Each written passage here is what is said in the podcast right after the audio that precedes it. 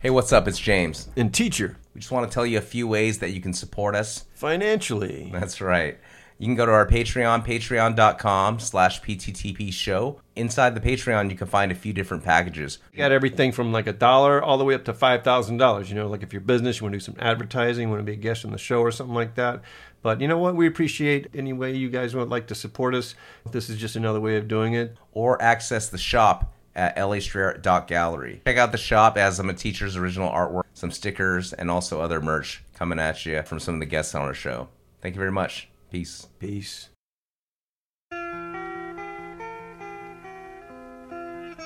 You're listening to Paint the Town podcast with your hosts. LA Street Art Gallery resident artist, teacher, and founder of LA Street Art Gallery, James Shen of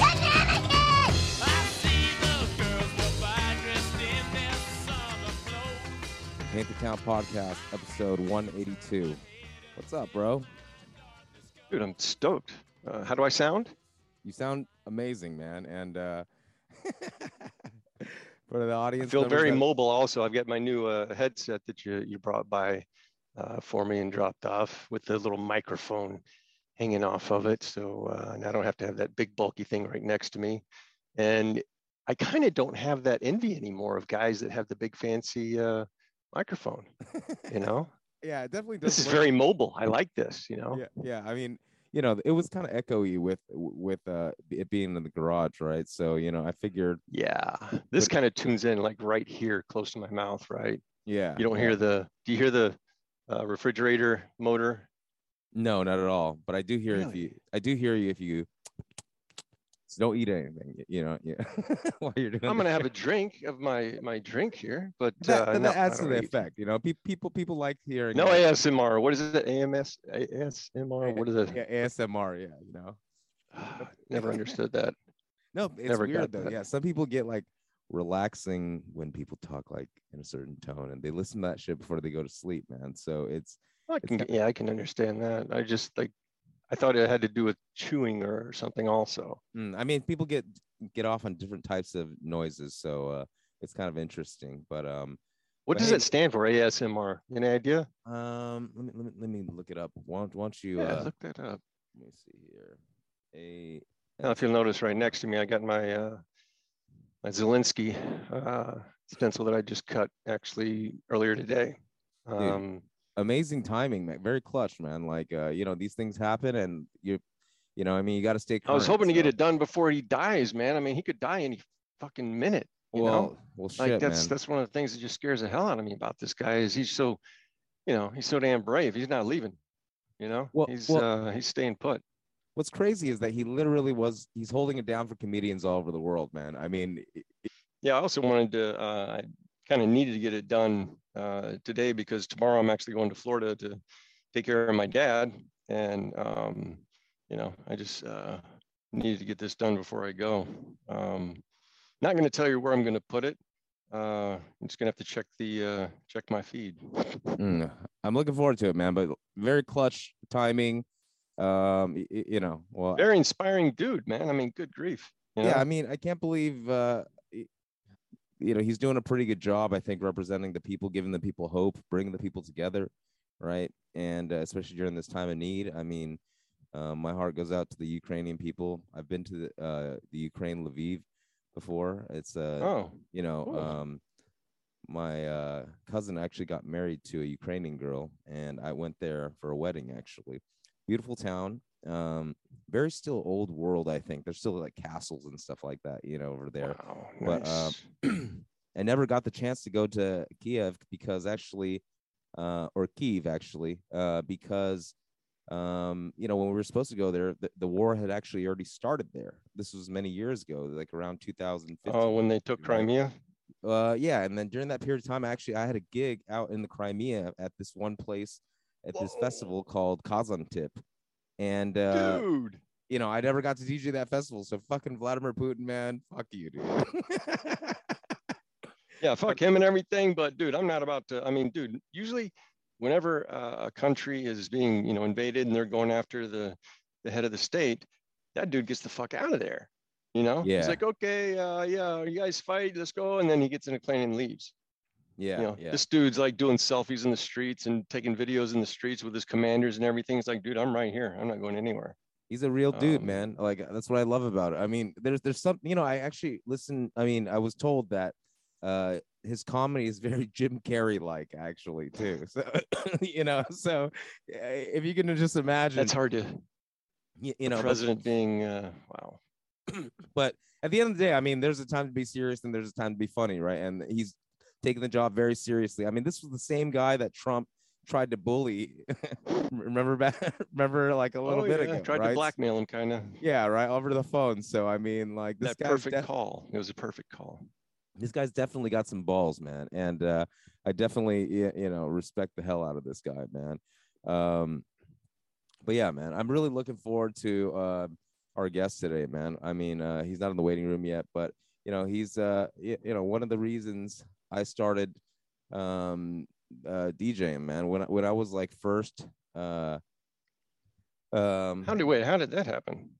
when I first started DJing. Well, how how did did- he uh, end up influencing you to want to DJ? Well, uh, well, it's just like he was probably one of the most famous DJs, like in the I don't know the year 2000, I would say, you know. So I, I was really, really young at that time, and this music was the music I make is like electronic dance music, right? And then it was just like, um, take a look at this picture right here, man. Um, hold on. Okay, so this is Mars who's about to come on the show today, and then he's uh, Oh, working with the analog. Are those dreads? Yeah, yeah, they're, they're dreads. Basically. Wow. But Those check check massive dreads.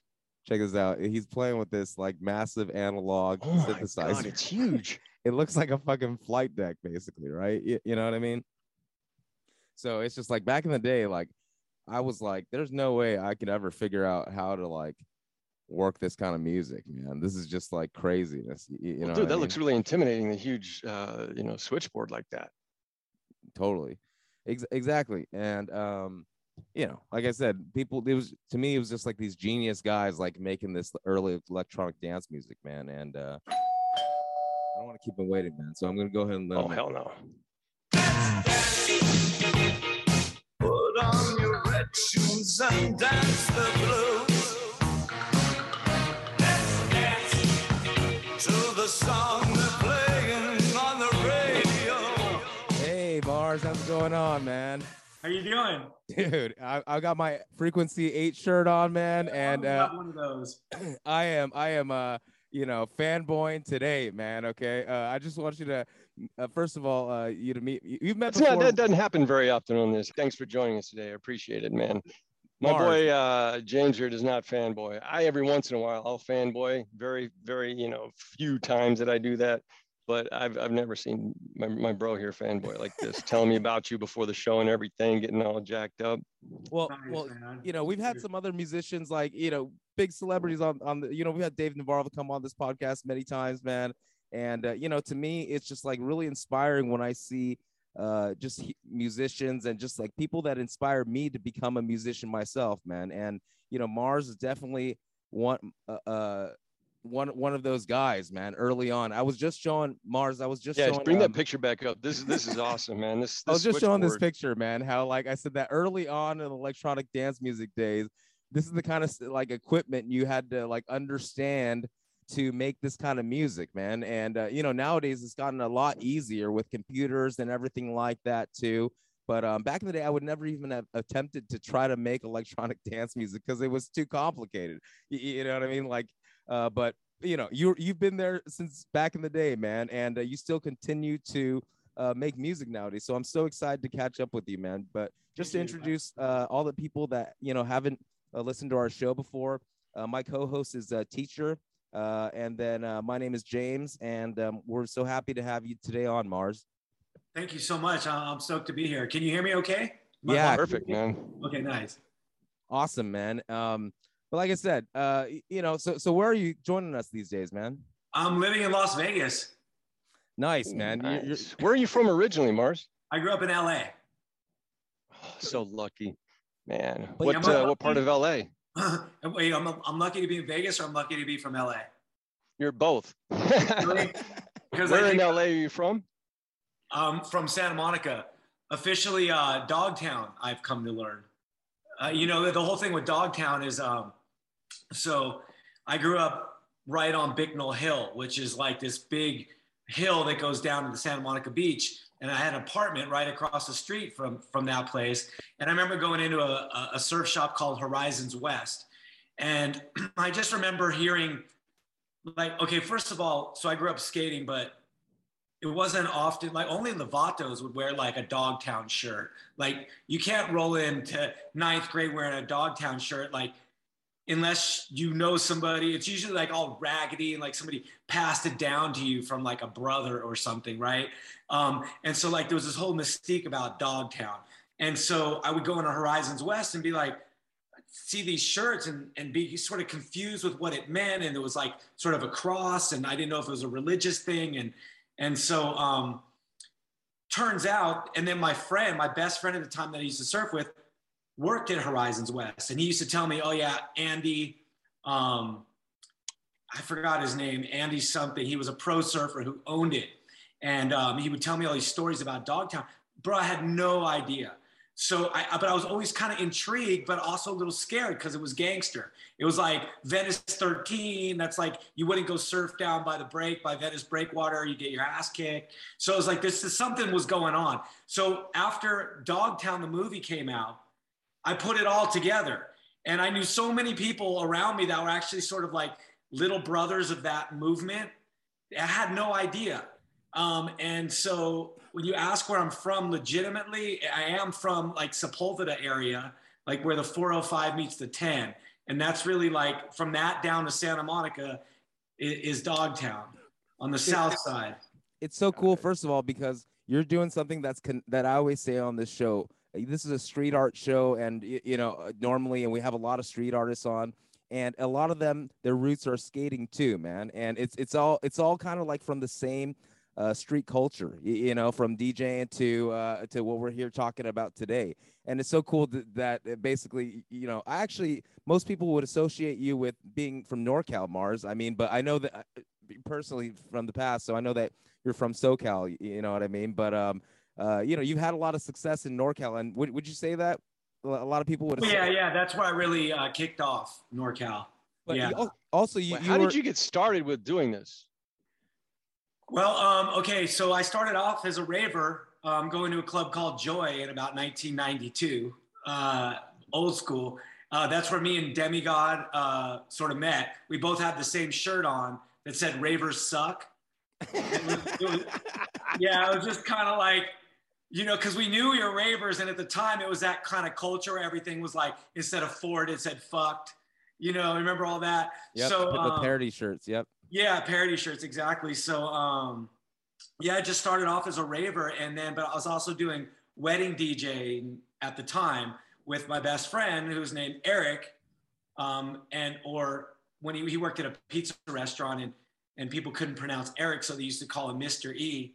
Um, and so he and I used to do wedding DJing together, and uh, West Coast DJ Productions is actually what it was.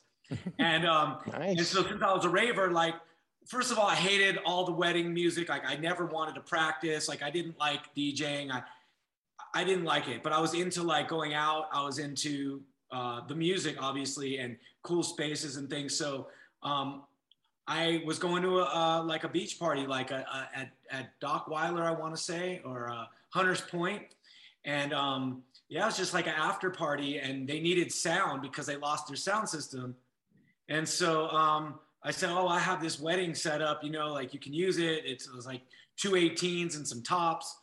So the the promoter was like, "Yeah, man. All right, cool. Well, you can play too." And I didn't really have. I'd only been playing techno for like maybe three weeks. I just picked up some records down in LA at uh at uh at uh shoot, what was the name of it? Uh, Lawrence worked there. I forgot the name of it. It was a very popular at the time. Um, beat beat nonstop, maybe I want to say. Um, and um, yes, I had like ten records, and I brought them with me, and I played last at the end of this party. And people just really liked the music and they I got invited to play more shows just from them hearing me play this closing set that I didn't know how to beat match. I was like blending all the it's actually how people pretty much do open format now where it's just you're like crossing over and the BPMs are different. Like I wasn't even trying to, to, to beat match because there was no monitor. Like one of the four speakers was working. It was a complete just train wreck, the whole situation. So I just came on, played my heart out, and it was totally different kind of music that anybody was playing. And uh, yeah, and then I started calling myself Mars because it was really like meditation music, but with a beat. And so I used to say it's like music you'd listen to going to Mars, like in a spaceship. Because Mars music. I didn't know that I was an Aries and I came from Mars. I didn't know that Mars was my initials at the time. That all came about way later. But um, it just Oh, that must have been a, an enrapturing moment uh, when you realized that.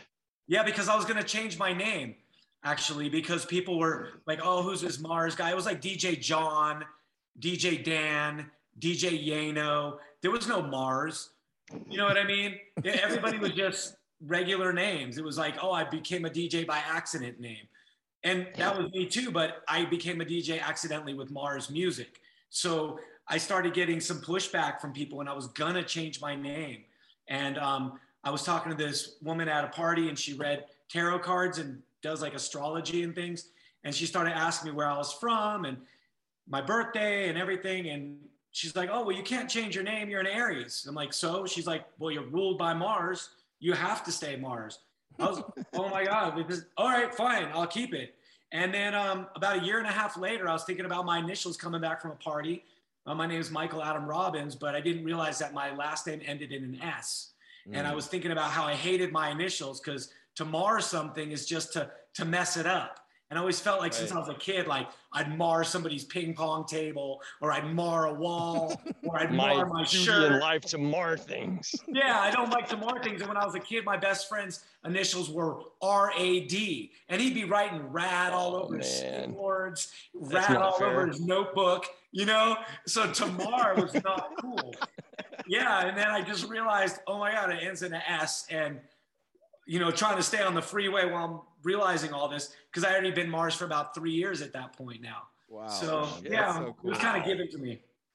Man, man, that's uh, I, that's super cool, man. I, I didn't I didn't even know the origin of that story, man. So, uh, um, but you know, I, I also know that you spent a little bit of time in Isla Vista, which is where I started DJing when I went to school in UC Santa Barbara. You know what I mean? I mean, the party scene there, you understand, it's like one of those places that it's just like there's parties going off almost every day if you want if you want to find something, right? So tell us a little bit. You Wait, wait, wait, wait a second. Okay. So after three weeks of starting doing the the DJing, you did your first gig. How long was it before your next gig? And then how, take it from there. Great question. Yeah. So um, I, it was one month I had to prepare for the show. They're like, we're putting, we love what you're playing. We haven't heard this style before. Come play at our show. We're going to headline you. Who was And this? I Who was went telling you this? What's that? Who was telling you that? The promoter who heard Yeah. me playing at this after party at, on Hunter's Point in 93 or something. Yeah, see, at that time, the thing is like, it's just like, you know, it, I feel like promoters and everybody was there. The scene was just more tight knit, wouldn't you say, Mars? I mean, like people were uh, just like trying to find other people that also like this music and to kind of like give it more exposure, right? to be honest, um, there was that, and but there was also a lot of politics even back then. It was Mm. like, like once I got I got put on this flyer, now all of a sudden I was getting mad dogged by other people. Um, I, I started entering this phase where it was like I didn't really know what was happening. Like I was in school for engineering and prototyping, and Oh wow. um, I I started getting taken sort of to this place with music and didn't really understand it, but felt very called to it. But then like politics would come in. Now, of course, this was all pre-social media and all that. If you were on one flyer, it's equivalent equivalent to probably having a hundred thousand organic Instagram followers or something. You know what I mean? Like Yep. it was significant to be on one flyer uh, at one big show. Um, you were almost a made man at that point. So there was a lot more weight in the little things that that we don't really experience now. There was no like, So that way, I'm no, sorry, like, that first show that you went to, um, that after a month and you, that you had to prepare. Was that like a big show? It was a big show. And when I left that party, that after party, after I got booked, I'm telling you, I had the worst headache. I was so stressed out because I had no idea how to how to DJ.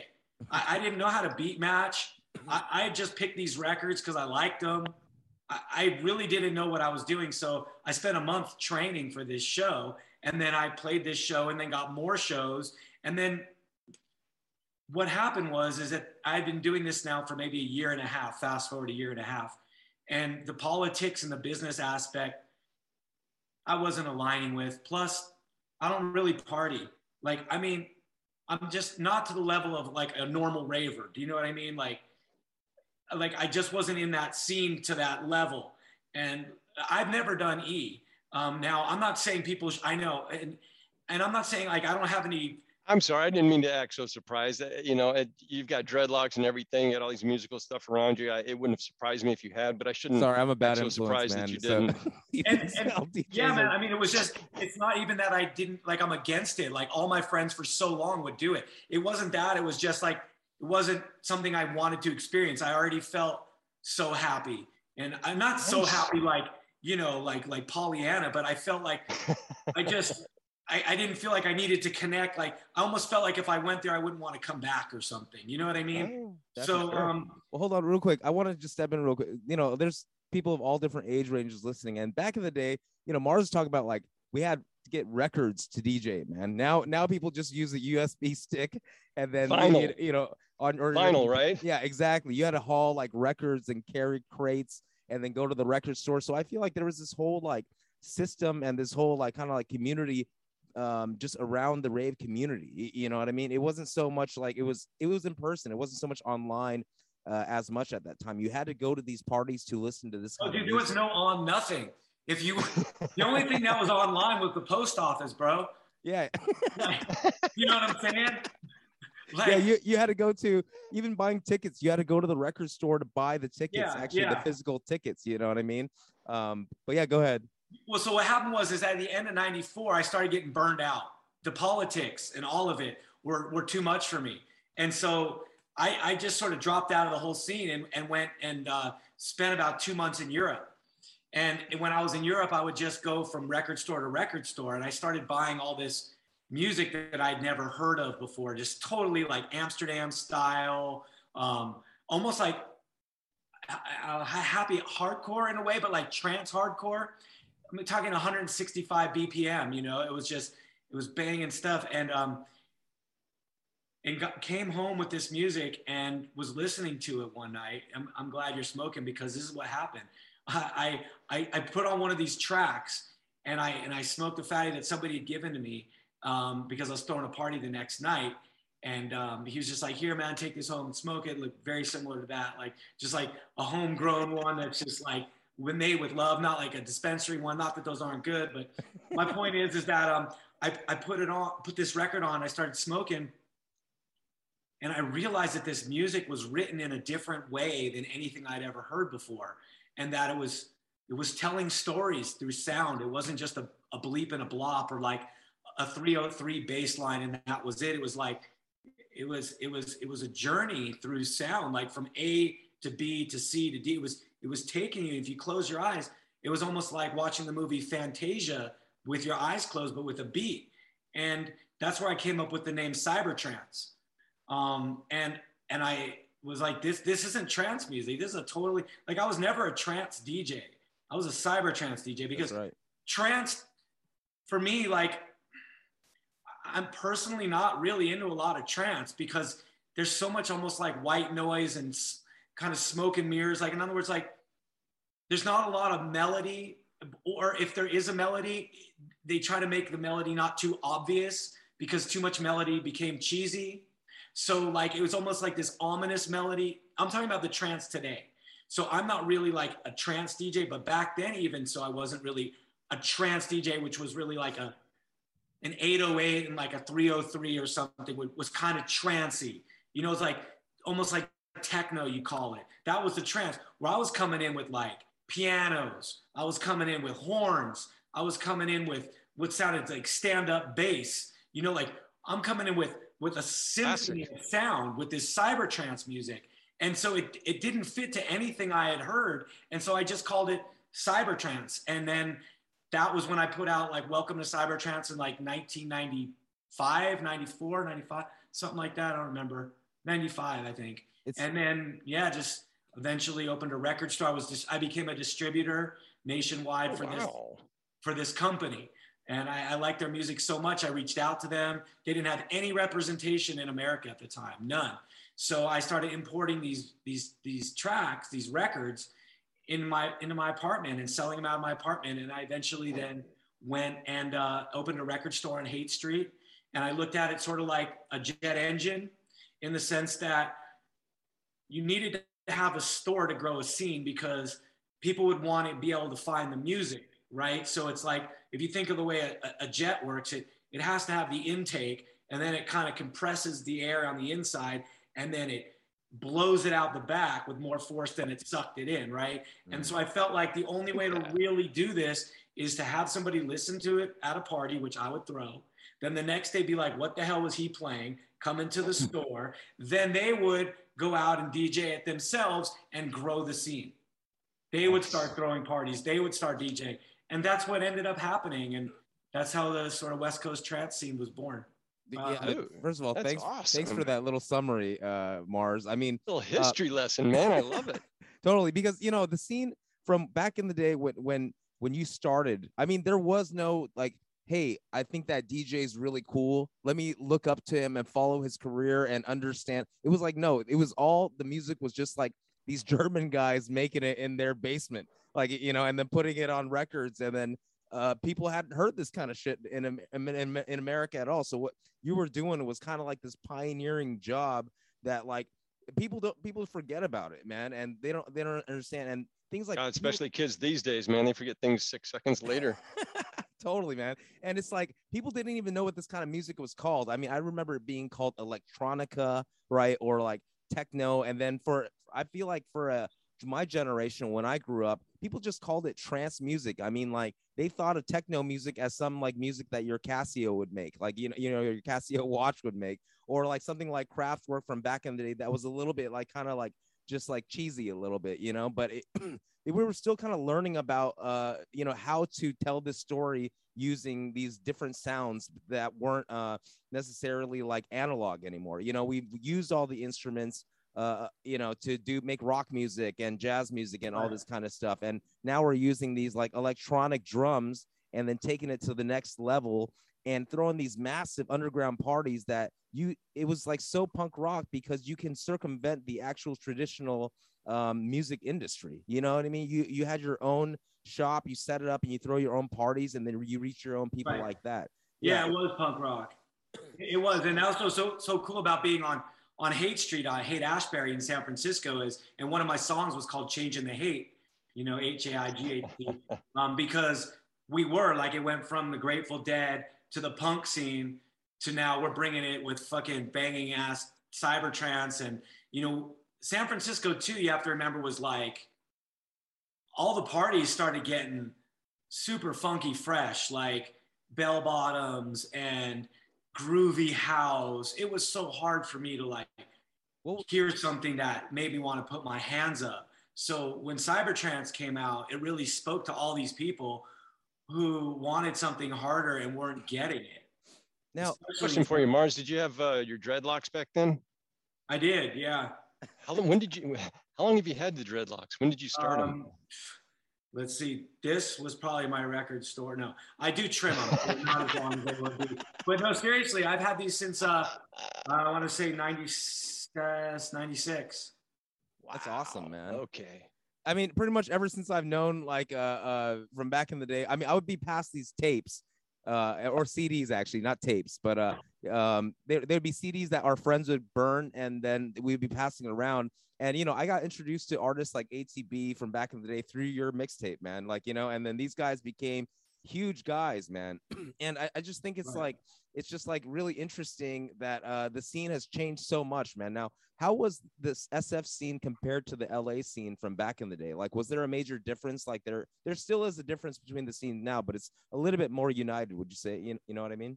Yeah, um, I think yeah, it seems to me like the scenes are probably a lot all closer now because people can watch videos and see all the other parties and see the way people are dressing and but uh, there was definitely a difference between LA and San Francisco. Like I always wanted to play LA. Our music was made for LA. Like it, we go down. That's where we really got big. Is is blowing up parties in LA because LA was just like hit me harder, you know. Where San Francisco is like, ooh, I don't know, is that politically correct? so it was like that already know, back like- then. I see. I see. Yeah, yeah. San Francisco is like, ooh, you know, I don't want to spill my chai. Where LA was just like, you know, LA was just like, fucking bring it, you know. And um, the first time I played for Insomniac was so cool because I felt like our valve was finally open. You know, my valve was open, but What's Insomniac? Insomniac is kind of like the biggest uh, uh rave promotion company um, in the United States. I, I would say, you know. So I- I mean, um, they pretty much Very uh, fitting, I think. Insomniac. I mean, Yeah, it's- it's run by, uh, uh, a genius named Pasquale Rotella. I mean, he's pretty much uh, started from like warehouse parties um, back in the day to now he throws like massive raves inside the NASCAR. Uh, you know, at EDC in, Worldwide, in too. Vegas. Yeah, e- exactly. So it's kind of just like one of these things that uh, um, he's definitely one of the godfathers. He uh, uh, of you you know the whole electronic dance music scene, especially here in America. You know, um, and, and more so even on the West Coast. Like, Yes, yes, exactly. Um, so the, the West Coast scene, I mean, it's just like I, I felt like you know people always felt like New York. It kind of brought the rave scene over from um, UK, um, and then it kind of came to the West Coast later. Uh, that's how historically people always kind of say it. But I feel like it was just kind of this movement that kind of like grew in different spots by itself, actually, and yeah, then kind of so. and then kind of combined. Back in the day, there was like so many different types of raves you can go to. You can go to like a a, a jungle rave, which you know people uh they a lot of them would have dreads and things like that. You know, you know, right? yeah. And then there you can go to a trance rave where people would be dressed in like uh these bracelets and colorful rainbow colors. So it was like very different scenes. And then as it's gotten bigger and it's as it's gotten corporatized, it's kind of like just they kind of lumped it all together and they made it into a festival uh, with different stages now. While the people actually hanging out back in the day at these different parties were very, very different people, actually, right? Yeah, Mars, I got a um, question for you. Um, When you were you were playing mainly in the West Coast when you were getting started, right? Mm-hmm. Um, when was your first place that you played away from the West Coast? Uh, you mean outside of California, outside of San Francisco? Yeah, outside of California. Uh, the first place I played, I don't know. I, I don't. I don't remember. Played- Maybe played- Salt Lake City or uh, Arizona, Hawaii, maybe. nice, Um, nice. I mean, how, what was how the was- what was the reception like? I mean, how did they respond? What's that? What was the reception like when you like your first performance away from the West Coast? You know, like what what was the uh, how did they accept it? Well, the biggest thing for us at the time was to get down to LA. Like it, it was, it was. So if you think of it like, okay, um, as a DJ, maybe their biggest goal is to play uh, EDC Las Vegas. Okay. Right. For us, for me, for our scene, it was who's playing LA. LA was Got it. LA was the only place that mattered. Um, in fact, middle finger mi- middle finger to the rest of the world because I had been to uh, around Europe and seen some of these festivals and they were cool. But I felt like nothing mattered except the West Coast scene. Mm, It- like it was that strong, it was that good. It was kind of like who cares about what anybody else is doing? Like this is where it's at. And so LA was like the epicenter of that. And then, you know, of course it came to like went to San Bernardino and stuff, but at the time like the early LA sort of warehouse parties, if you started getting booked in LA, you you really were successful. That was your measure of success. so, so back in James, the, I'm sorry. Yeah, what were you asking him? Yeah, I interrupted you. Oh no, I was just saying that you know back in back when this whole scene started, it was such like a young scene. I feel like there was less red tape to um get booked. It was more about finding those cool people that threw those parties, you know. And nowadays, I mean, it's kind of like um I don't know, maybe it's like an over amount of people that are trying to play or whatever. There's just a lot more politics involved nowadays than back in the day, you know. And I feel like we always joke about this term plur, and we've talked about it a few times on this show. You know, it's peace, love, unity, respect, which is kind of like a raver mantra, actually. And it's become this kind of like joke, actually. But the thing is, like to me, that was, those were the things that attracted me to the rave scene. The people were just so fucking cool, and you were just accepted, and no. In the hip hop scene, you know, you got to dress a certain way to be cool. You got to dance a certain way to be cool. and it was just like it was a different scene, you know. But in the rave scene, whether it was because people were on drugs or the influence of the drugs afterwards, but you were just accepted. You were you could be gay, you could be straight, you can be black, you could be white, you can be Asian. Like nobody made you feel like you were an outsider, man. And um, that, that's one of the reasons why I love the street art scene actually too, and I gravitate towards it too. It's these raw underground cultures that it's like cool people doing cool things, man. And uh, but but yeah, go ahead, Mars. Well, interesting you say plura. Have you, have you heard of that cryptocurrency called Pluricoin?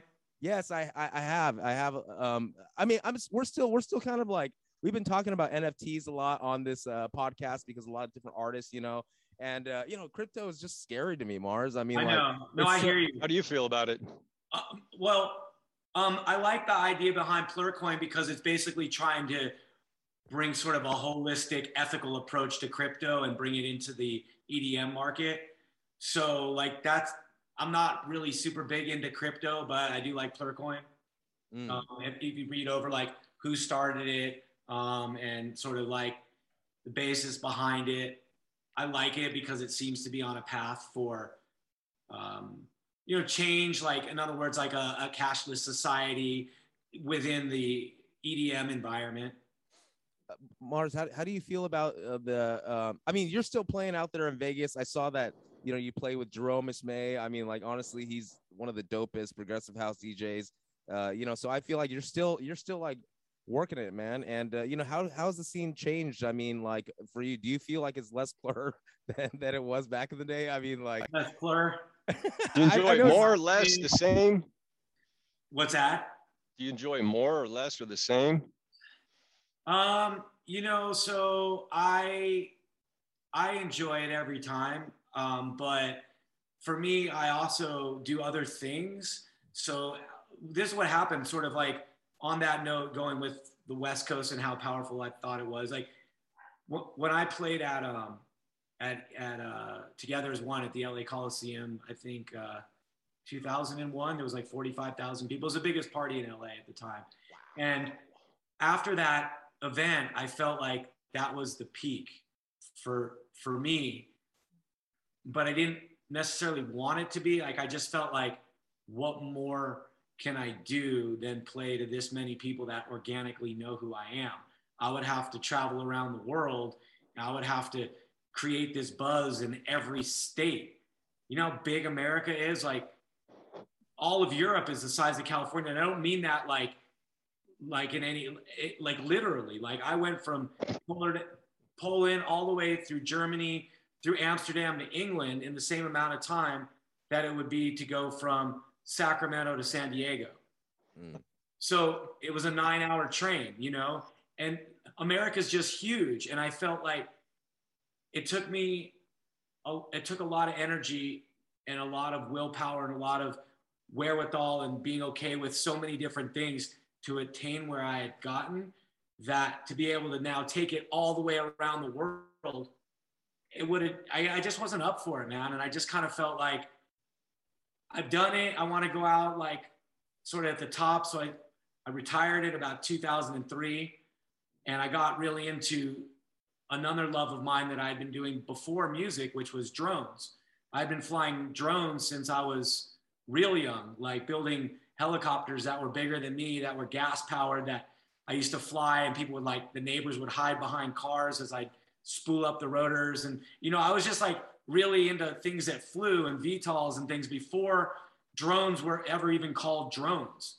And so, um, what and to answer your question, I I have fun with DJing now because I'm able to balance it with other things. Mm. Like, and I tell this to my friends that are DJs, you know, they're this show, that show, who's getting paid this. I'm like, guys, like, like, like put this in the fun zone. put this in the hobby zone. Put this in the like when you're done working, have some fun, go play some shows. Now, the problem is with that is that it's hard to also be on a straight up trajectory when you start putting your energy into something else and you start putting it into the hobby zone. But for me, it was the only way I could sort of manage all the politics and income streams, you know, because the rape scene really was like this for so long. There's nobody in my scene that I started out with that that is still here anymore. That that whole scene from San Francisco, like who's around? The only other person, you know, the people around that started after us, but from that time, maybe there's like a like maybe two people I I, I can think of, and everybody's you know sort of hit that wall where it's like there is a glass ceiling in this industry, and it is run by a bigger force than I think people realize. And Yeah. a, a lot of people think, oh, if I just if I just have some big hit, you know, I'll be the next Deadmau5, or if I just get this many followers, I'm gonna play this festival. But it's not really like that, man. It's just it's extremely complicated. And so, in order to curtail those feelings of did I make it or not make it, where am I where am I in my career, and all I just am like, okay, well, my music career is in the fun zone. Whatever happens with that is adding, you know, to my life, not only my life. Mm. Do you see what I'm saying? Very well so, done. Well Mars, I mean, man. Smart. I, I love that you're you're saying that because honestly, you're first of all, you're one of my heroes. I've had another one of my heroes, Theo, that's been on this podcast. that, okay, nice. you know, is is one of uh, uh the guys that's still doing it from back in the day too. You, you, know, what I mean? one of them. Yeah, I'm just thinking north, north, Totally. northern hemisphere. totally. And I'm just saying that it, you know, like when we talked to Theo, he was also just saying it's like just focus on having fun, man. Because at the end of the day, I mean, you got into this uh because the scene was so cool and you were having so much fun, like you know, and then it's kind of just like people get lost in terms of like what they want to accomplish and uh, uh you know it's not really in everybody's deck deck that they drew y- you know what i mean? And uh you know sometimes these are your cards and uh you know i always think it's like as long as you're living the authentic life that you feel that uh you know as a musician as an artist that you feel like you're living that authentic life that's kind of like what you should be going for too you know what i mean I, I do, and, and I was talking to my friends yesterday. I do this thing um, out here where I have I call it barbecue and beats. Like we just barbecue and play records and work on music. And I got like a smoker out in the backyard and stuff. Yeah, it's fun. Um, and and and one of the things that I talk to them about is like, how do you define making it as a DJ? Because it's not like you could say, for example, Stephen Curry hits, you know, more threes than anybody else. He's officially the GOAT because you can count how many three pointers everybody else has shot and how much he's shot. You can add them up all if you want. There's probably videos of every single one. It there's metrics. There's metrics, but with DJing, it's hard to find metrics. In other words, what calculates making it? Like, what? When do you know you've made it as a DJ? And like, I have a friend who she's like, "Well, when I play EDC, I'll know I've made it." yeah, but when you play EDC, and then the next day you're gonna wonder what you're gonna do next because you may never play EDC again. And and and the thing is, is that you might look back and say, wow, I played EDC and it was the best thing ever that I've ever done in my life. And that might have been the only time I played it. And and that was my peak. And I didn't even realize it at the time. Mm. You see what I'm saying? It's like Yeah, if you yeah, think yeah. about not just with DJing, think about NFL players. Think about people go to school, they train their whole lives, they're really good at sports, then they, they go to college, then they get drafted by the NBA, and then they're in, and and now maybe they have an injury and they're out. And they have to live with that. Like they went on this trajectory and now it's just change. And with DJing, I feel like you you just you don't really know. There's so many inconsistencies that you just might pass the greatest time of your life and not know it. So Mm. I try to take every show as maybe it's my last and like I'd have as much fun as possible and appreciate it all. Um, you know, like a- big example of this are, are astronauts who've been to the moon. You know, they train their whole lives to go to college, they go in the Air Force, for example, then they one in 500 that they're an, an astronaut academy. Then they finally go to the moon. They can't believe it, and they come back and they're like, okay, for the next mission, we're going with this guy. And they realize that they just did the coolest thing in their life, and that was it. Yeah, they're done. and they have a lot of psychological problems because of it. So, um, you, you know, like how do you determine what when you've made it as a DJ? And I think what that is is probably getting paid to play. Maybe another marker would be living off of it, but comfortably. Traveling with your friends is great. Traveling in your friends in a private jet, to me, is definitely you've made it plus. And then, you know, now it can be all measurable, like you were saying, with, you know, all the socials and organic growth. Like some people just do really well with organic growth, but if you don't have that organic growth, you're trying to grow it. And, and some people, and my friends, they'll pay for, you know, likes, but then you got to maintain the likes because Yeah. then you have, you have too many friends and not enough likes. And there's these fucking algorithms. Dude, it's crazy. So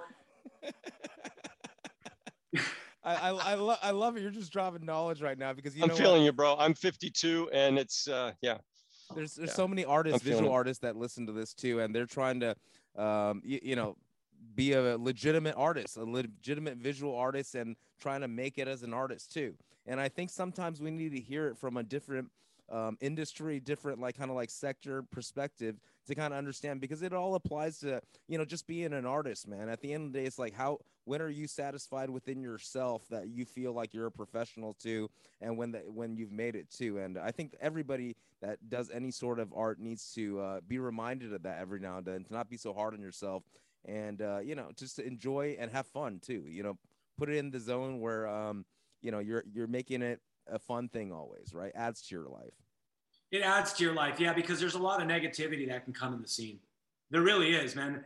It's, you'll know because as soon as you start to get haters, that's a marker of you're making it as a DJ. If you got haters or you're a VJ or whatever, and, you, and people don't like you, you're making it. You just you just have to, you know, weigh that with like how much money you're making too. Because if everybody hates you and you're not making it, there's a lot of people who leave the scene too and they're bitter. I know a lot of people that have left bitter you know and and it's easy to get bitter and i think the most important thing is to try and stay golden ultimately it, it's hard in the scene How do you do that? Um, you know, what do you do to kind of stay so positive, Mars? i made my shirt myself a shirt bright gold and it says stay golden I, I do and i wear it you know what, man? Like that's so funny because every morning, actually, uh, I have a I have a, a yellow that, shirt, man. a yellow shirt that I bought. And when I write uh, in my journal every morning, I always put it on, if, especially if I'm in a bad mood, to kind of just charge up, man. And I thought I was, a, I, I came up with that all myself, man. I thought I was, I was the only one, but that's so awesome that. what stay golden well, no, it's, it's just it's actually a Playboy bunny shirt on it, but it's yellow. You, you know what I mean? And then Same I just, idea. I just wear it to kind of like charge up my uh, positive mood, man. And I, actually, I've never really told anybody that, but it's just it's just so cool, man. And um, but yeah, so you know, normally this this this podcast, like I said, we have a lot of street artists on. We always want to kind of turn around and ask, um, you know, our guests that are uh, from the music or the DJ side, you know, a little bit about street art. So uh, you know, Just to check go- their knowledge, you know, what kind of knowledge uh, you ever have of it. Like when you're either growing up in LA or I'm sure you probably saw some of them in, in uh, San Francisco, but what kind of experiences uh, have you had with any uh, graffiti artists or graffiti pieces? not a lot That's Yeah. okay.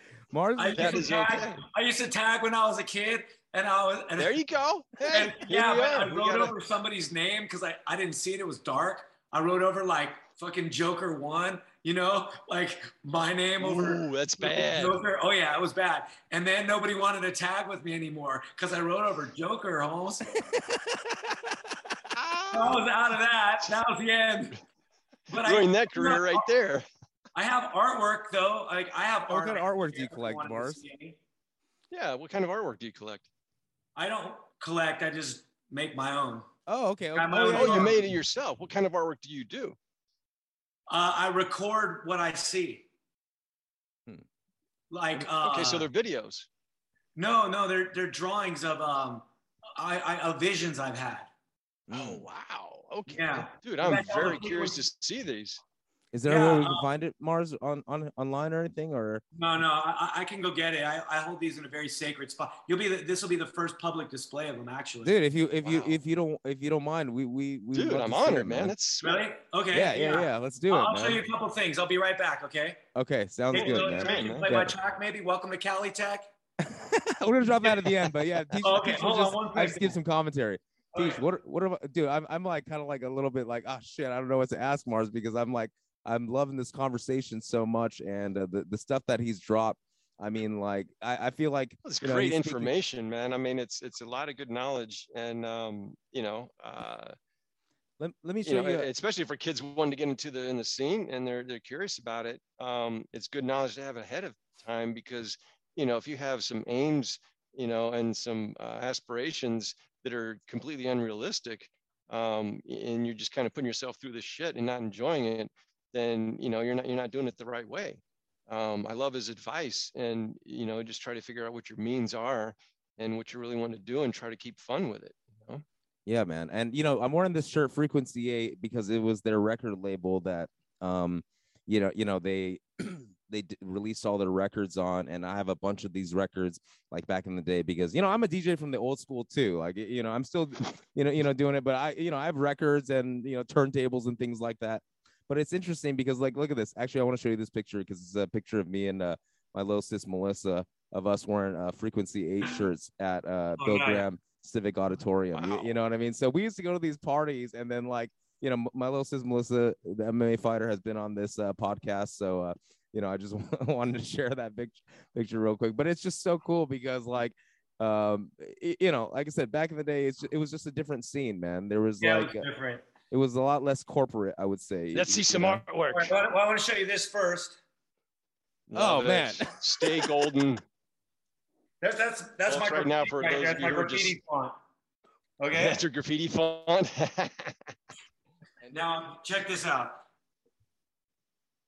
See my board, my original Natas Kaupas. oh, nice. Very cool. Yeah, eight- Nice. 1986 original. Thunder Trucks. No, Independent.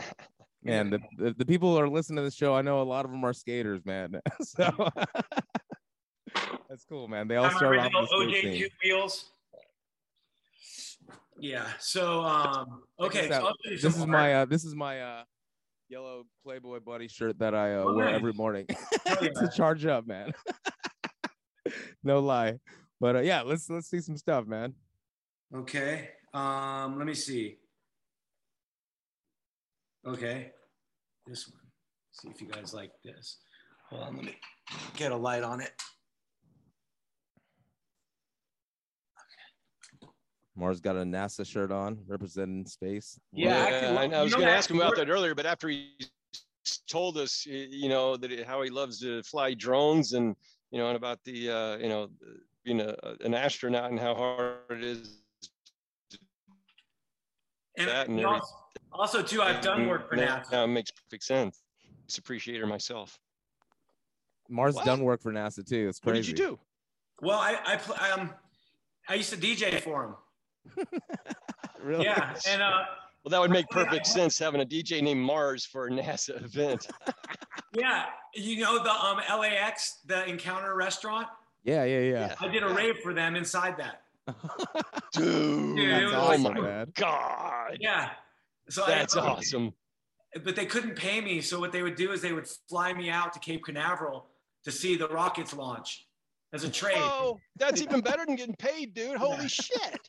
Yeah, and and the thing is, that's interesting is I actually did work for them on a drone level too. So I, I worked for them in two different areas that they didn't know I was the same person.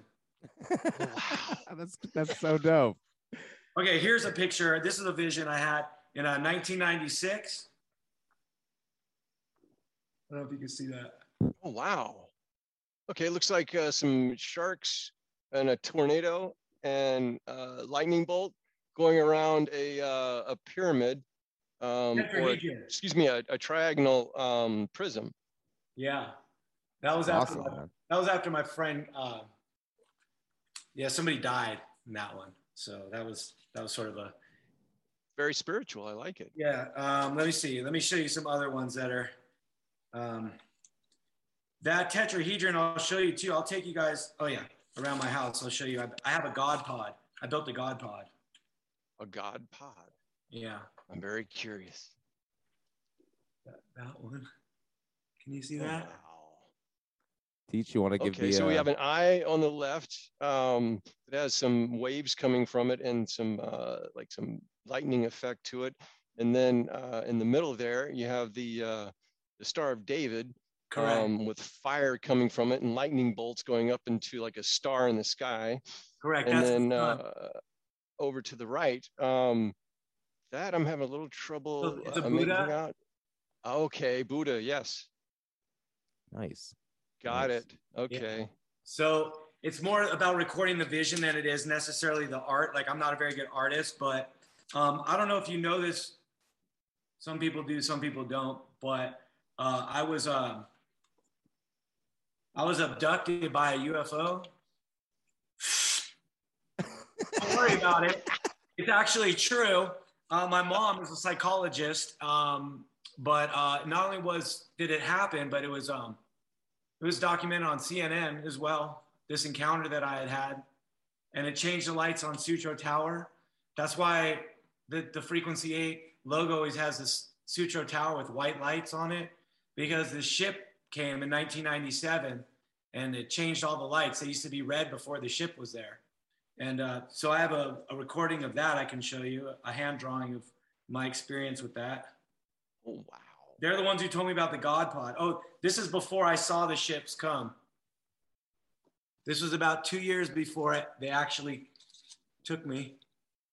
Okay, so you have like uh, three or four uh, spaceships up in the air. Looks like it has some beams coming down from them, Yeah, and then yeah. a, a being down under them. Mars, when was this?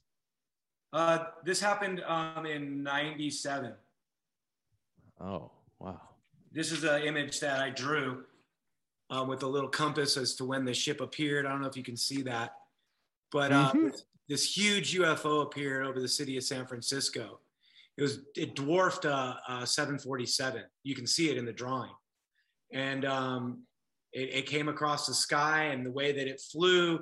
The outside of it went in the opposite direction of the inside of it, sort of looking like um, a hubcap on a freeway where you look at the wheels and they're going backwards. That's Oh, right, what was right. happening in the center of this. That's why I sort of tried to draw that. I don't know if you could see it. And then this is the city over here, and um, and the little compass as to where the heading of it all. And it lasted about um, three minutes. And during this time, they um, they spoke to me in a, in a it wasn't through language. It was as, as if like, for example, um, you know, if I do this right here, watch. Hold on. Wait.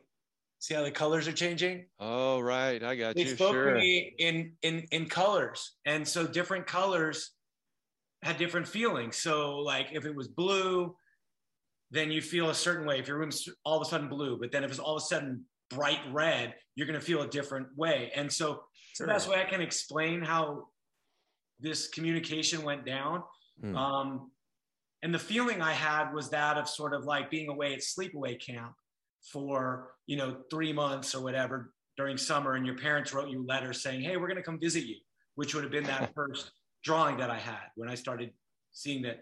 I actually have pictures of them coming over sutro tower before it was changed.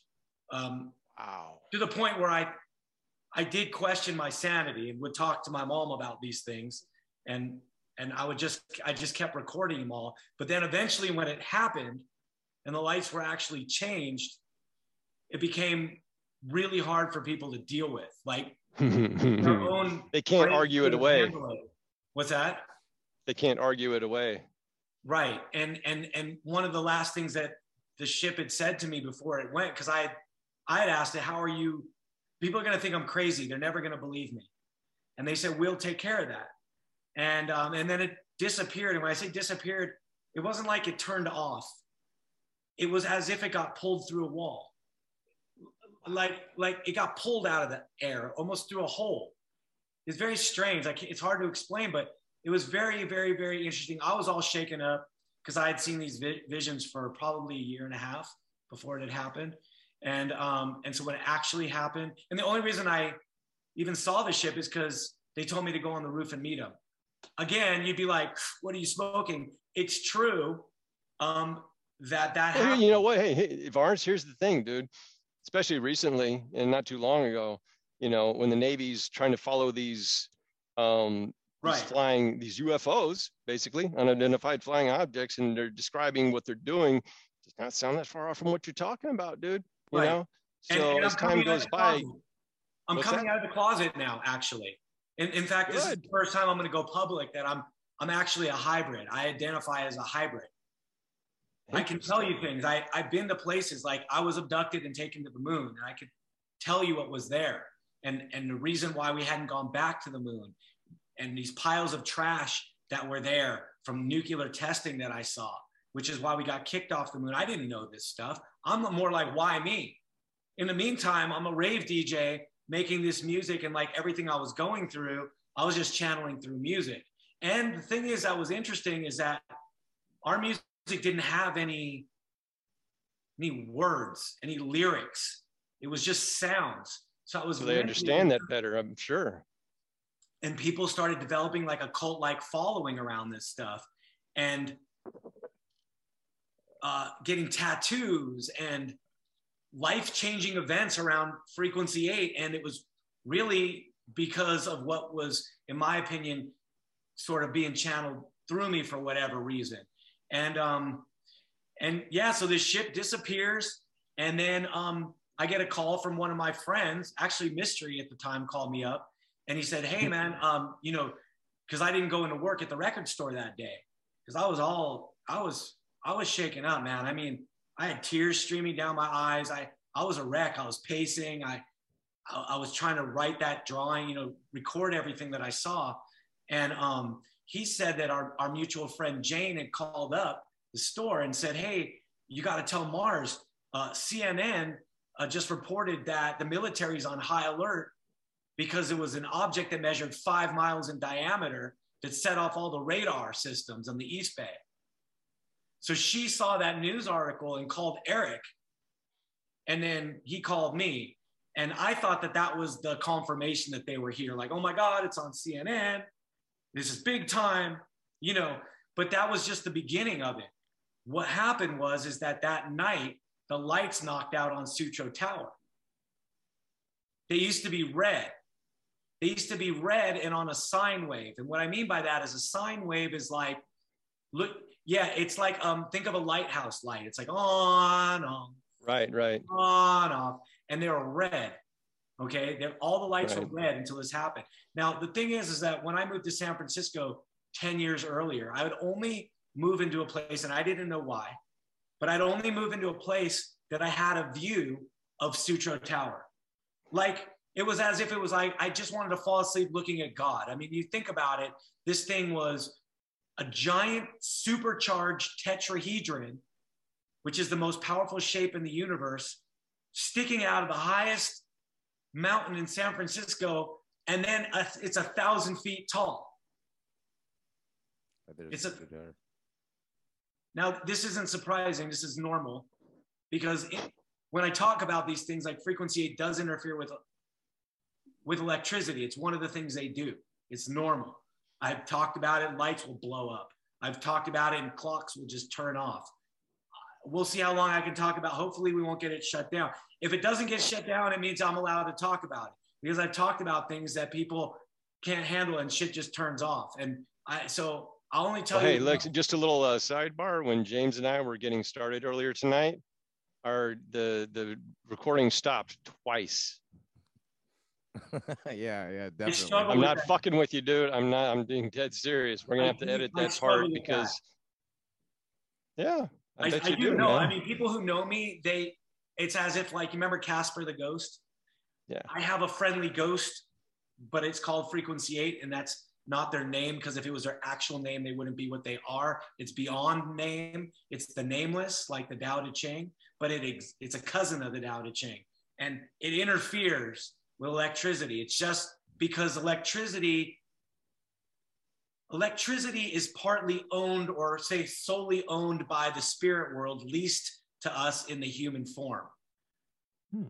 Do you see? Do you see what I'm saying? Like any scientist will tell you that they they can what like recognize and create electricity, but they don't know where electricity comes from. Right. Yeah. You, you know what I mean? It's like its own. I thing. watched Veritasium, which is a uh, science uh, channel on YouTube, and he was talking about how the you know the different frequencies and, and electricity and everything. It's you're exactly right. yeah it's it's it there's there's a much bigger play going on with electricity in general and so Yeah. frequency 8 goes in that realm and one of the things that they did and i say they because i'm saying the ship and i'll say that the, the ship is part of frequency 8 it was a physical manifestation of a metaphysical existence if you will that's what the Mhm. ufos are right they're going in and out of metaphysical to physical existence physical meaning we can see them we can touch them so when they did that, though, they knocked out the light on Sutro Tower. It was a red light. There was only three lights at the top of the tower. And I know this because, like I said, when I moved to San Francisco and for 10 years, I was looking at the top of this tower. I knew every every angle on this tower. So the ship came and it was reported on CNN. Of course, I thought that that was, you know, that was the crescendo. That was the whole thing. That was, you know, um, I was happy with that. But then when that first light went out, I was like, wow, one of the red lights went out and my backyard looked right at the tower. It was right, I mean, Haight Street, I was just down the street from Haight Street. And if you look, it's like right over Haight Street, the tower. So it was a very clear view. And I thought it was interesting the, the light was out. Then the next day, the second light was out. So now two lights of the three are out on this massive tower in the middle of San Francisco. I, I was, I couldn't believe it. I, you know, I was just very concerned about aircraft going into it and just what a safety threat that was. But by the third night, all three lights had gone out on the tower. They were all out. So by Monday night, all the whole tower was black. The whole tower, there was no lights on this tower for a week. Now, San Francisco gets foggy, there's high winds. Like I was just, I couldn't, I couldn't believe what I was seeing that the tower was dark. It was like the first time I it probably had ever been dark since it was erected, you know, 40 years earlier. But it was the first time I had ever seen it dark since I lived there. Mm. And so this entire week it was it was dark. That's Then- crazy. You would think that someone would get up there and replace at least one or two of them because that's fucking dangerous, dude. Super dangerous, super dangerous. So come Friday, and Friday is a holy day for frequency eight. It happens to be the Sabbath. Okay. The sun's going down and it becomes dark. Tower's still out. I'm sitting out on the back. Exactly. I'm sitting out on the back, and all of a sudden, out of nowhere, the biggest flash pop in the middle of the city lights up. Bam! Bam! The tower blew up like like it was a big flash, like for a camera, you know, like chick chink, chick chink. It was so bright, it lit up the entire city because it was like fog everywhere. There's this like layer of fog. It, this ma- it looked like a massive lightning bomb was going off in the center uh, of the city, and it was now all white, and it was now on a square wave. So it was on, off, on, off, and the lights were completely changed, and it's like that to this day. Oh my god, dude. Yeah. Ooh, I got yeah. Okay, I just got some chills.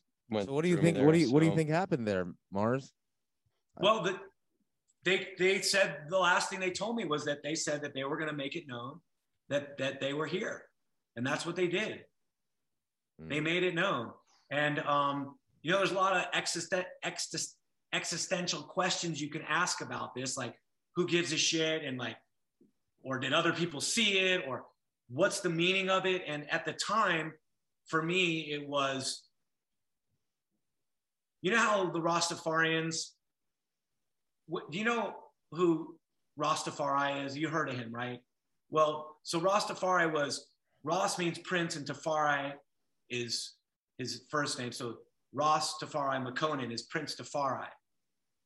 Uh, he was the uh, son, I believe, of the king of Ethiopia. Well, he became elected um, to become the emperor of Ethiopia and changed his name to Haile Selassie. And in that, the Rastafarians saw it as the coming of the Messiah because Marcus Garvey had originally told them a, a prophecy that said, Look to Ethiopia for the crowning of a new king, for he shall be your redeemer. And that was written in the 30s, I think it was. Well, when Haile Selassie became the emperor of Ethiopia and declared that he was the 225th descendant of Queen Sheba and King Solomon and a direct descendant of the tribe of Judah, the Rastafarians saw that as prophecy fulfilled. For me, prophecy being fulfilled was a changing of the lights on the tower. That was prophecy fulfilled. I have drawings of it from years before that this was going to happen to the tower. I didn't know specifically what was going to happen, but I knew that, that something was going to happen with this tower. I'm looking for an old picture for of it right now that I drew. And so it, when you ask what does it mean, it meant that everybody that I've been telling that a UFO was going to come and something was going to happen to Sutro, and it actually did. Uh, people were just shocked. Like they didn't really know what to deal with. Like this was a drawing that was like two years before. Yeah, yeah, yeah. oh wow. Nice. Yeah, I mean, you have to understand, like my parents, family members, I would talk to them all about this stuff. And then when it actually happened, my mom, being a psychologist, was having to deal with this too. And a lot of people were just numb. Like there really wasn't anything to say. It was just a lot of pacing and a lot of sort of just, yeah, like what the fuck do I think now? Right, because reevaluations, a lot of reevaluations, I'm sure. The difference between like a homeless person running around saying the sky is falling and a homeless person running around saying the sky is falling and then the sky falls is the difference between a homeless person and a prophet. Right. You understand? Yeah, yeah, so yeah, yeah, Moses is crazy until until the Red Sea parts. Right. yeah, yeah, yeah, right? definitely. so so so now that i was questioning my own existence like how does this tie into music and parties? And how come frequency 8 now is a business? And how does business tie into it? And to be honest it all became too overwhelming for me. And i just sort of chose to put it in the hobby zone eventually and just do other things that i found interesting Mm. i.e fly drones that look just like ufos i guess but you know try to try to become grounded and and make sense of it but i know that um right now this is actually being worked on for a movie it's the first time i'm talking about it but the name of the movie is called the pulse shift and it's a movie about what had happened on uh, with sutro tower Nice. Dude, because that's if you think awesome, about like man. Sense if you think think about the sixth sense or like um what was that movie a blair witch project um something like that. But to know that it's a real thing that actually happened. Like you could go to this tower now like every time i go to san francisco and i see the lights you know? And- square, and in I've the been- square pattern. yeah the square pattern and you know trying to like make sense of it still uh, as to why. So i met with a producer down in la and he says to me why did it happen? And i said i struggle with that. Because it's hard to make a movie when you don't really know what the payoff is like Mhm. why did it happen? So it took me many many years to figure out the ending of it which is well what if what if it happened so that i could make a movie so that people could see it and in real time see the movie? And then we talk about the movie in the movie.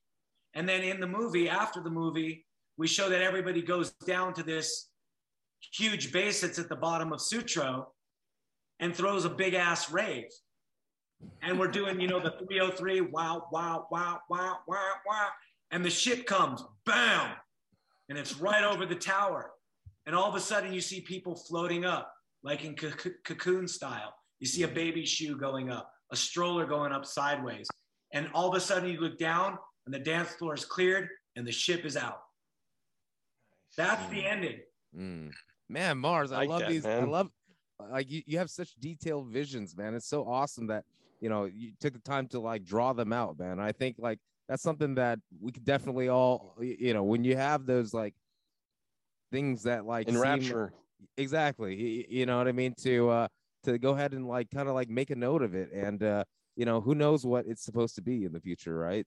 And uh mars that's awesome. Thank you for sharing that story publicly man. I, I didn't know that and uh um dude hell yeah man. And Okay, so so let's. I mean, This got way more interesting than I thought it was going to be, bro. seriously, man. I mean, like it all connects together with the Frequency Eight logo. I was gonna ask you a little bit more about that, but I think we got the full story now about the. uh Dude, we got Eight to company, man. We got to get him on here again, dude. Oh yeah, I mean, holy man. shit. Well, we're you know we're gonna go out to Vegas again.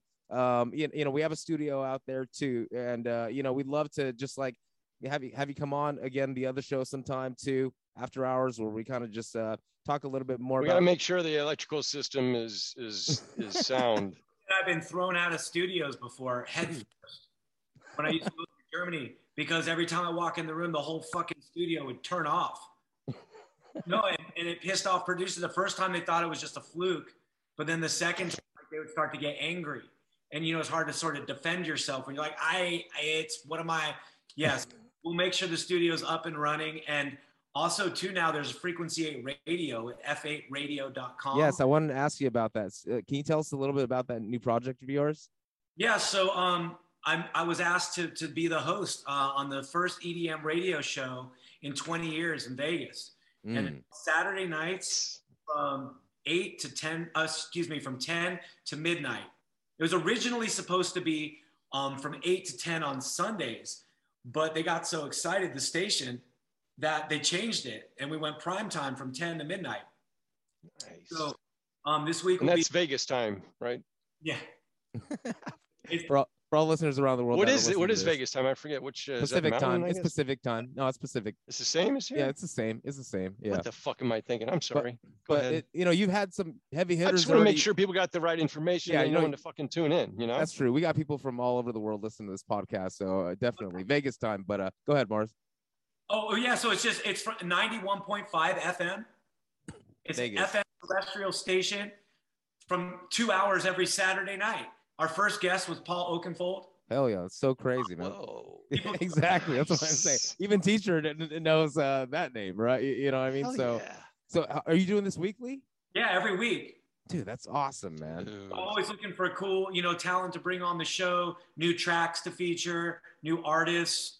Um, I have a little flyer I can send you if you want to post up or whatever. So you, Oh yeah, yeah, definitely. And like I said, we have a studio out in Vegas, man, and we're gonna have you on the show again, Mars. And I, I love to just let let me know about the next event like you guys have. You know, I want to come out and support. And uh, also, like I said, man, you, you know, we gotta we gotta do some work together. I, I you know, it's, it's an honor to have you on our on our show, man. And uh, you know, you're one of my heroes, man, for the electronic dance music scene, and I'm just honored to have you on the show. This is like one of my favorite fucking interviews ever, dude. this is uh, it blew my mind. Thank you, thank you very much for. Uh, in Vegas. Uh, you know what? Um, my co-host Domo, she uh does another show called Green Room Radio. You're gonna love it, man. We've been in that. You've been in that studio before, teach, right? You, you know what I mean? oh we yeah, record. yeah. Uh, yeah. We, we. I have a lot of. Fr- I have a friend, uh, Sophie Dee. She's a, uh ex, or she's she's ex porn star. You know, she has like a lot of, uh, you know, followers on Instagram. Man, we've had her on the show too. Um, yeah. So uh, when I, when I go out there next time, I've been talking to them about making a trip and. uh you know, uh, doing an episode. I'm gonna come there. with you, dude. Oh, yeah, yeah. I want to meet this guy. You want to see my God Pod real quick? Yes, yes, yes. Please. Say a couple of things. This is the studio right here. This is my Nice. KRK speakers, monitors, nice. Nice. Got some synths there. Oh, I- look, I got a 303 also. Like a legit. Can you see that? Man, that's awesome. See, I don't even know how to work all this hardcore equipment, man. I'm just an in the box guy, but it's, it's so cool to see all that. Yeah, nice. You got a, a little salt lamp with a, a little. Uh, what do you call that, Morris? The Ark of the Covenant. Mm. Nice. And that's that's the uh, logo from the uh, Mysteries Within CD. Oh, I play the harp. I don't know if you can see that. Oh my god, that's a full. Right here. Oh, dude, that's awesome, man. Is that is that to help you kind of stay grounded, quote unquote, a little bit? Dude. I don't know, man. I just built it. It's so cool, man. Here we can sit. I mean, to keep me grounded. Yeah, I guess so. I there's a little flame up here. It's I definitely love that. go in it. Like I had people go in it and their teeth hurt, and I said, like, what do you mean your teeth hurt? And they'll say, I don't know. Like I, don't, I just don't understand. My teeth are starting to hurt, and uh, ultimately, it's because we find out that they have silver fillings.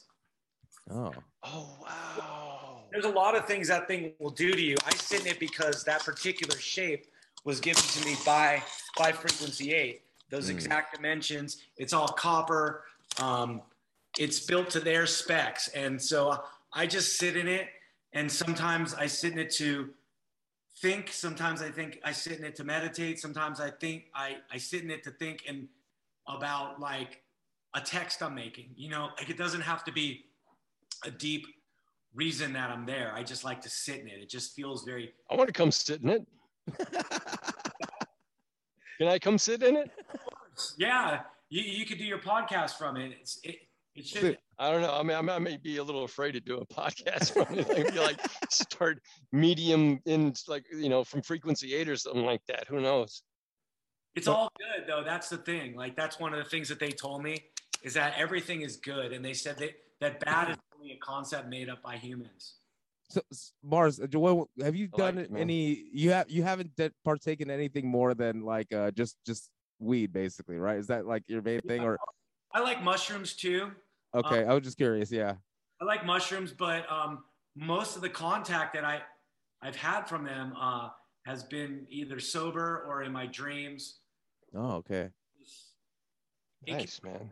out of nowhere, you know. Um, but they're very clear. They speak English now. It used to just be that originally when they started talking to me, it was in shapes. Yeah, and lights. Mm. You said that's that's so crazy, man. Now it's English, so I they can tell me things very. Anything I want to know, I can ask any question, and I'll I'll get an answer for anything, really. That's awesome, man. Except like obviously winning lotto um, numbers. and I don't mean that as a, as a negative thing. The reason that they would explain that that I'm not getting that is because there's too much contrast that's built up around the concept of money. It's Mm. not it's not that they can't do it. It's it's more my own reception to it because when there's so much like when money is so powerful and the way that you're raised influences how you believe in it. So if I have to manifest something small, that's not hard to do because there's not a lot of resistance. But when you're talking about millions of dollars, that starts to clog the neurons for it to work in the same way. So Mm. it's not that it's harder to get that, it's harder for me to clear out all the resistance that I have learned on this planet about this particular energy called money. Dude, Mars, thank you so much. It's been an honor, man. And next time we're in Vegas, like I Like- said, I'm I'm gonna let, let me know the next show. Teach, you said you wanted to come. I know we Dude, gotta we, we owe the people in Vegas another another show. We got a lot of network out there. We'll take them out to the parties that Mars is throwing, man. So uh, you know, I, I can't wait, man. It- I I- just I- got a, a residency at the Sahara too. So Oh, you guys should come to that. Yeah you know you know you know we, we've been this has been in the making for a long time i'm so happy we finally did it man and uh you know like i said i look forward to just working with you a lot more especially after this man i feel like you know working with you together it's good I energy look forward to meeting you and sitting in your little god pod, bro. Uh, anytime. oh yeah thank you so Thanks, much Mark. man. now tell us uh what what Have a wonderful evening. What what should what should they follow you real quick if uh you know what what social media are are, are you checking or you know how should people reach out to you if they So, um, my Instagram is at DJ Mars F8, and um, I can be easily found at just djmars.com. And that's dope website, right? Or URL anyway. awesome djmars.com, right? It's, it's dope. And that just goes to my Facebook page. Awesome, awesome. Mars, thanks so much, man. It's been an honor. Uh, the audience, follow us at PTTP Show. Leave us a review on iTunes. Love you guys. Take care and peace.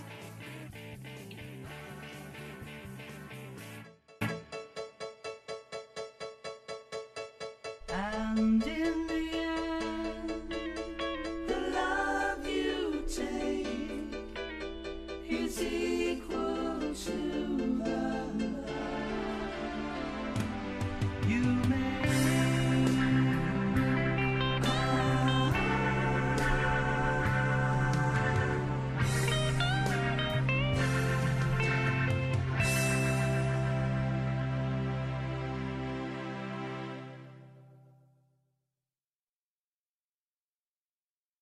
what's up? It's James. And teacher, We just want to tell you a few ways that you can support us. financially. That's right.